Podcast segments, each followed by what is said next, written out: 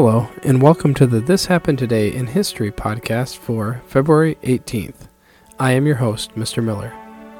This podcast will cover a number of topics that happened on this date in history. Please visit the podcast webpage at thishappenedtoday.buzzsprout.com. There you can download the notes page, which will help you organize the information as well as develop your own ideas on how these events change the world around us. If you're interested in hearing more, please consider subscribing so you'll not miss out on what happened tomorrow in history. In 1937, dust storms hit five states in the Midwest. Kansas, Colorado, Oklahoma, Texas, and New Mexico were all affected, and within days, a few dozen deaths had already occurred. Likewise, influenza and pneumonia patients were easily affected as the dust storms made breathing very difficult for them. The dust storms were so severe that people could taste the dirt and other substances in their food at dinner time. Furthermore, clouds of dust were so thick that it blocked out the light from the sun. Homeowners and or renters were advised to plug their windowsills and door jambs as well as hang wet sheets over doors and windows.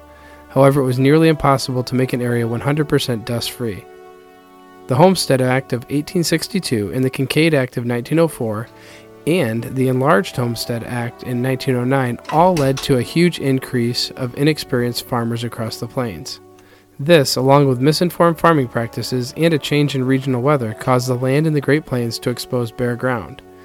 Due to the Great Depression, drought, and high winds, crops failed, and some people were forced to give up this dream to find work and make a living.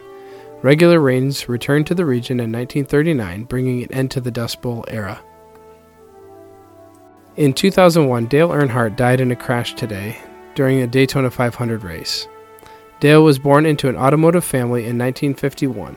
His father, Ralph, was a race car driver and mechanic and helped Dale build a love for all things automotive. Dale dropped out of high school after ninth grade and he worked odd jobs to try and jumpstart his racing career. In 1975, Dale made his debut with his own race team and was given the opportunity to race in the Winston Cup circuit in 1979. Known as the Intimidator, Dale had a very aggressive way of racing stock cars. He won the Rookie of the Year and the Winston Cup Point Championship in the first two years of racing. Dale continued winning and brought his son, Dale Jr., up in the automotive world.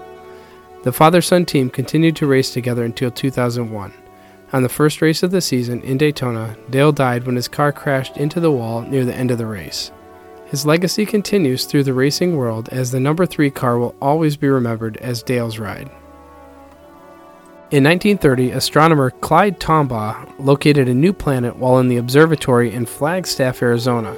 He named it after the Greek god of the underworld, Pluto. It is now considered the largest dwarf planet in the solar system and the largest body in the Kuiper Belt, an area of hundreds of thousands of rocky and icy bodies just beyond Neptune.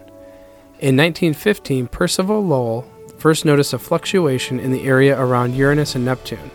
He predicted the location of this mystery planet but died before it was discovered. The former planet was discovered at the Lowell Observatory, which is a tribute to Percival's determination to find objects in space. You have been listening to the This Happened Today in History podcast for February 18th. I thank you for listening and I hope that you have enjoyed learning about historical events from the past.